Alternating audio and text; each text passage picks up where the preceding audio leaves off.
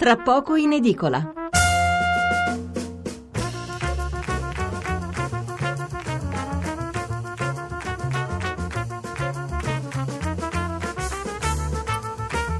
Giovedì 4 ottobre da 27 minuti. Allora, eh, riprendiamo con la lettura dei titoli sulla manovra e anche dei relativi commenti, anche diversi messaggi sono arrivati. Ne leggo solo alcuni perché sennò ci dilunghiamo troppo. Claudio da Venezia, qualcuno a favore, qualcuno contro. Di Maio dice di spiegare la manovra nelle piazze, populismo allo stato puro, che la spieghi se ci riesce a chi di competenza. Guido da Reggio Emilia, vogliamo smettere di aver paura della, paru- della paura, parafrasando Roosevelt. Lello Di Maio non è il re della lotta alla povertà, in verità già dal 2014 il Partito Democratico ha dato la cresima, un sussidio ai poveri che aveva altro nome, non reddito di cittadinanza. Mario da Trieste, peggio di Monti e Fornere umanamente difficile fare, lasciate perdere lo spread, nota arma sventolata dai sinistri, che quella che conta è la fiducia degli imprenditori e di chi investe. Rino da Chieti, che stan, quelli che stanno all'opposizione in 40 anni non hanno fatto altro che arricchire i già ricchi e impoverire il paese, adesso questo governo si sta muovendo per equilibrare l'Italia. Allora, ehm, altri messaggi, altri, chiedo, chiedo scusa, altri titoli, il quotidiano nazionale, giorno Nazione Resto del Carlino, il rilancio è il titolo, qui si vedono eh, Tria, Conte, Di Maio e Salvini al tavolo della Presidenza del Consiglio. Durante la conferenza stampa e sopra ci sono delle carte come carte da gioco 2-4, 2-1, 1-8. Eh, offerta all'Unione Europea, corretto il deficit ma solo dal 2020. Lega e 5 Stelle duello sulle risorse.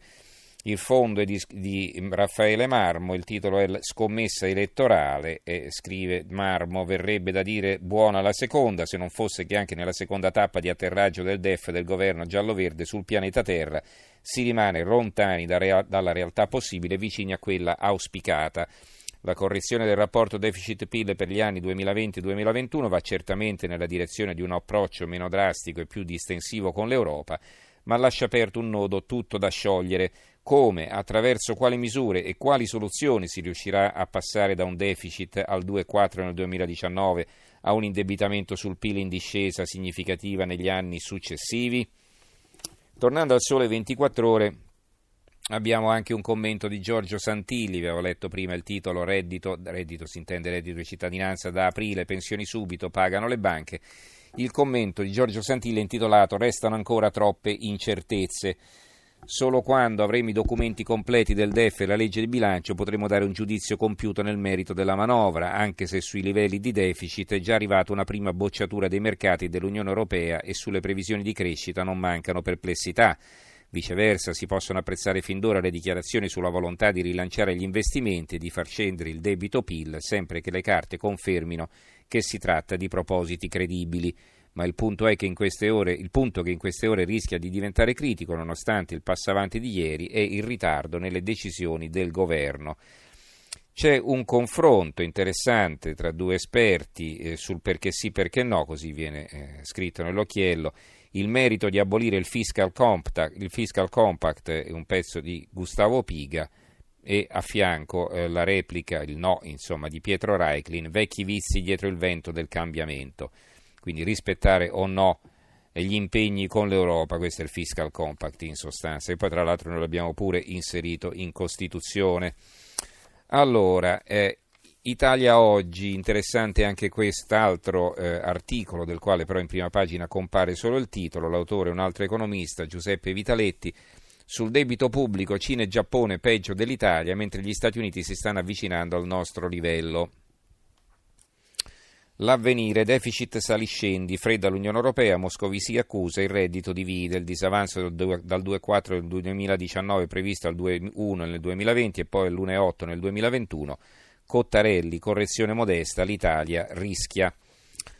Eh, il giornale, documento economico farlocco, DEF, quindi hanno riscritto qui l'acronimo DEF, documento economico farlocco, di flat tax, Fornero e reddito di cittadinanza ci sono solo i titoli, copertura e crescita Europa e Confindustria scettiche. Un pezzo ironico di Giuseppe Marino intitolato Ho sognato di fare il mantenuto a 5 Stelle, questo a proposito del reddito di cittadinanza, poi Fisco, conti correnti al setaccio per i movimenti oltre 1000 euro a caccia degli evasori, un'inchiesta di Gianmaria De Francesco e poi il retroscena di Augusto Minzolini, la solita guerra sgangherata all'italiana, lo scontro sui numeri con l'Unione Europea, scrive Minzolini. Ieri mattina al centro studi della Confindustria, dopo aver sfidato l'Europa, Giovanni Tria ha fatto la stessa cosa con la matematica, fa rientrare tutta la lista della spesa del governo giallo-verde nel rapporto deficit-PIL al 2,4 e robbia da premio Nobel, anche perché il ministro dell'economia è partito dalla premessa che il governo precedente ha sforato del 2 per cui resterebbe solo lo 0,4 per cancellare la fornera, attuare l'intervento fiscale promesso dalla Lega e abbossare il reddito di cittadinanza. Fra gli astanti Fabrizio Cicchitto, che di questi argomenti si occupava da quando era il responsabile economico del PSI e poi lo ha fatto per vent'anni con Forza Italia, sommando tutte le voci della manovra su un foglietto con la matita è rimasto allibito. Non basterebbe, ha spiegato, neppure il 3,5%. Sono sulla Luna. Il fatto quotidiano, la manovra dimagrisce ma l'Unione Europea continua a sparare contro l'Italia. Di Maio e Salvini confermano abbiamo mantenuto le promesse. Poi sotto c'è un'ipotesi rimpasto, una, eh, un pezzo di De Carolis a pagina 3. Idea 5 Stelle, via Tria dentro Savona, quindi Savona, eh, Paolo Savona al Ministero dell'Economia, Di Battista agli esteri, queste sarebbero le ipotesi dei 5 Stelle. Eh, i misteri della zarina di Tria, invece, questo diciamo non è una cosa strettamente legata alla manovra economica, ma comunque si parla del ministro dell'economia. Eh, due identità e master fantasma. Renata Pavlov usava un altro nome, ma la situazione è delicata. La portavoce del ministro dell'economia vanta due titoli importanti conseguiti a Bratislava negli Stati Uniti, ma negli archivi delle università che abbiamo contattato il suo nome non c'è il eh, fondo di Marco Travaglio intitolato Sallusti, che fare? Sallusti il direttore del giornale. Comincia così lo sconfinato affetto che nutrivamo per Alessandro Sallusti si sta tramutando giorno dopo giorno in autentica idolatria. Mista un pizzico di compassione, mettetevi nei suoi panni, dopo anni di onorato servizio nel vero senso della parola, gli tocca improvvisare. Per mancanza di ordini, prima era tutto più semplice, il padrone dettava e lui scriveva, tipo Totò Peppino con la lettera della malafemmina. E poi più avanti eh, scrive eh, ancora Travaglio, ieri per dire se l'è presa con Claudio Borghi, il deputato leghista anti-euro che ogni volta che apre bocca crolla qualche mercato, almeno rionale. L'altro giorno il buon tempone aveva fatto una battuta delle sue sul ritorno alla lira, come se allo spread ai mercati non bastassero i toni alti di Moscovici e quelli alticci di Juncker. Sallusti l'ha subito rimesso in riga, o è idiota o è terrorista, o tutte e due. Il bello è che Borghi fino a poco fa era un editorialista economico del giornale dove sparava sull'euro e rimpiangeva la lira un giorno sì e l'altro pure. Le stesse cose che ora dice dalla presidenza della commissione bilancio, solo che prima a Sallusti piacevano un sacco, tant'è che gliele pubblicava, adesso invece fanno orrore da quando la Lega sta al governo senza Berlusconi. La verità, loro non parlano della manovra, ma parlano così dei riflessi, quindi degli attacchi all'Italia o delle solidarietà che arrivano da fuori. Trump sta con l'Italia contro l'Unione Europea, il titolo di apertura. Gli Stati Uniti definiscono il nostro governo la quintessenza della democrazia in azione, alla faccia di chi strumentalizza il deficit, lo spread della borsa e anche di Moscovici che ci dà degli xenofobi. Il manifesto loro aprono, lo vedremo più tardi con il sindaco di Riace. Comunque il governo estrae i nuovi numeri, manovra deficit al 2,4 solo nel 2019, poi giù fino all'1,8. Libero a centropagina. Ci sono troppi soldi sotto il materasso.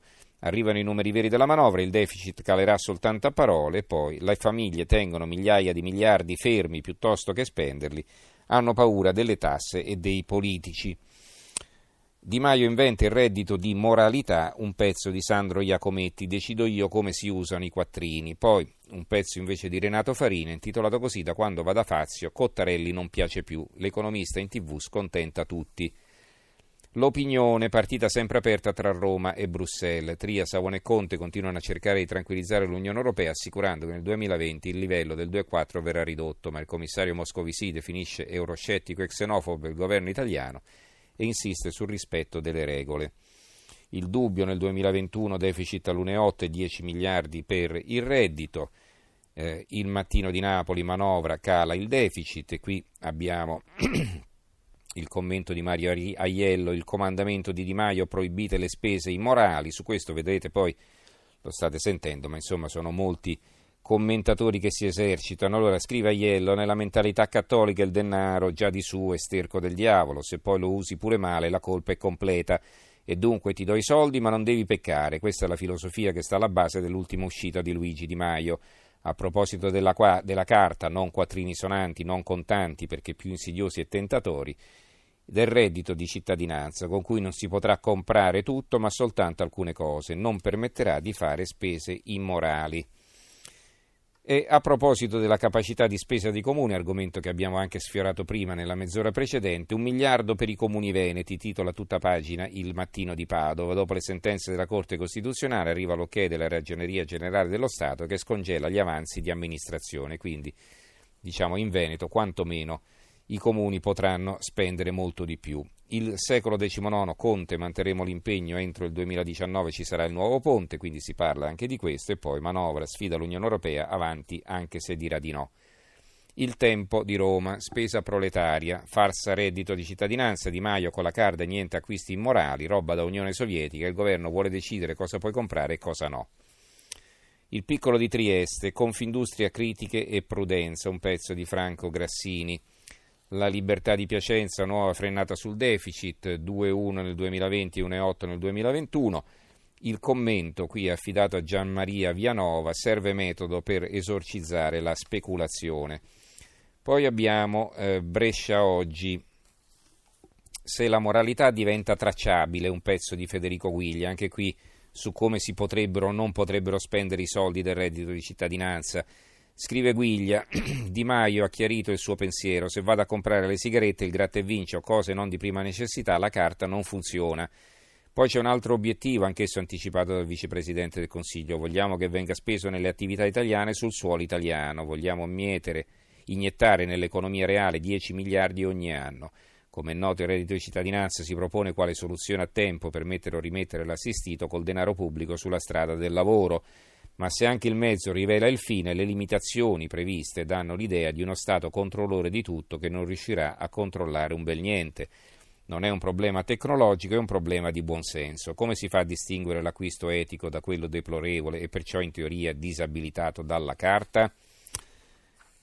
Il Tirreno, quotidiano di Livorno, retromarcia sul deficit confermata quota 100, quindi sì, almeno per quanto riguarda le pensioni, l'unico giornale tra l'altro che torna sull'argomento sembra confermata. Eh, il giornale di Brescia, deficit il governo pro, prova a frenare ma l'Unione Europea non basta e poi qui il commento, un gioco pericoloso sull'orlo del baratro di Luca Tentoni che eh, insomma parte con un aneddoto. Chi ha visto il film Gioventù bruciata ricorda sicuramente la scena in cui due ragazzi si sfidano lanciando le loro auto verso un dirupo. Se uno solo dei due sterza prima di arrivare in prossimità del pericolo perde credibilità. Se entrambi sterzano non, fa- non fanno un'ottima figura ma si salvano e pareggiano la partita. Se nessuno sterza finiscono tutti quanti nel dirupo. E insomma questo è il paragone con quel che sta facendo insomma, l'Italia da una parte e l'Europa dall'altra, continuando ad alzare i toni, dice dove andremo a finire, si domanda Luca Tentoni.